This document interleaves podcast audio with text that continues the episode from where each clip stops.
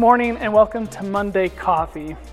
I want to talk about something today. I want to talk about this feeling that sometimes when we talk to especially other Christians and hear the beliefs that they have or the ways in which they act in the world, it doesn't seem very Christ-like. And so that gets us a little confused. How can this be? And there's different ways that we relate to each other. There's different ways that we create our own cultures and communities and relationships, our communities and individual relationships.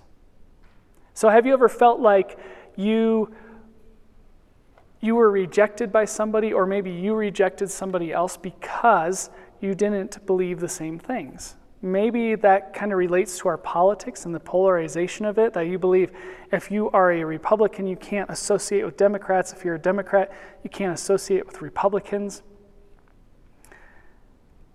Or have you ever felt like maybe you didn't understand where you stood with somebody, that it kind of felt fuzzy, you didn't know where the relationship was going? Maybe that's with an individual or with a church, a community. Have you ever encountered a time where you felt like you had this incredible personal or, or community relationship, but you had differences, but it actually didn't matter? It was kind of secondary, that it valued different things and you could still be with one another? There's different ways of relating to one another and, and being together, creating relationships, of being a community. First one is bounded, a bounded way of connecting with others. This is all about who is in and who is out. They, the people you don't associate with are outside of the circle. In a bounded set, if there's differences, even if you stray a little bit from the dominant belief, you are excluded. The whole idea of the bounded set is to get others to be more like you. Now, in the fuzzy set, there aren't really any boundaries. As you can see in this graphic, that, that the lines are going back and forth. And if, they, if there are boundaries, they're not really enforced. You're just kind of floating. Differences are acknowledged in the fuzzy set, but never really dealt with. And then finally, we have centered.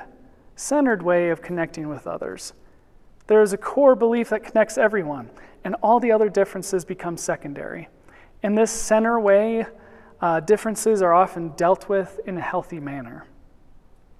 This kind of reminds me of how the religious leaders of Jesus' time and how Jesus rea- uh, interacted with others, how they joined in community with others. So in that time, Uh, whoever you ate meals with, you shared status with them. So if you're of high social status, you ate with people of high social status. If you're of low, you would share with low. It's kind of like the middle school cafeteria. You have the popular group, you have the, the weirdos, the nerds, you have the, the girls group, you have the jocks. So they were sharing status with one another at whatever table you ate.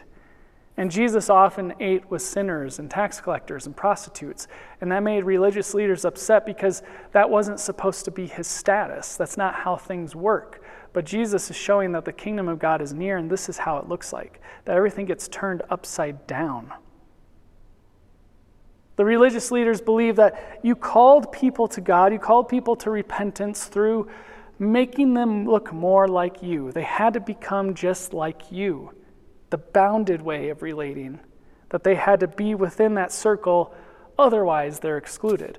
But you exclude others in order for them to repent and try and be in your group. That's the method.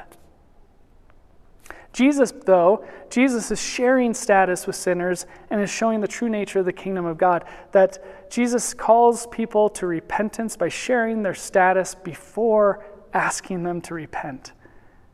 That he shared dignity and acceptance uh, to them before the signs of repentance were made. So this gives us a challenge of how do we kind of relate to people? How do we, because we can step out into the world and say, I will not be complicit with people's sins. I will exclude them until they come to their senses. That's kind of the bounded way, the hard-line way. Or like Jesus, that he didn't mind being seen as complicit within people's sins for the sake of their relationship and for the community, and communicated that he is with you and for you no matter how you acted. Jesus did this thing where he included and incorporated without conditions.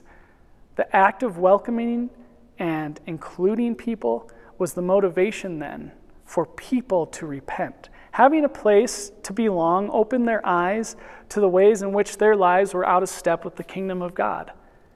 Scripture doesn't say, uh, does not say love your neighbor if you approve or love your neighbor if you agree.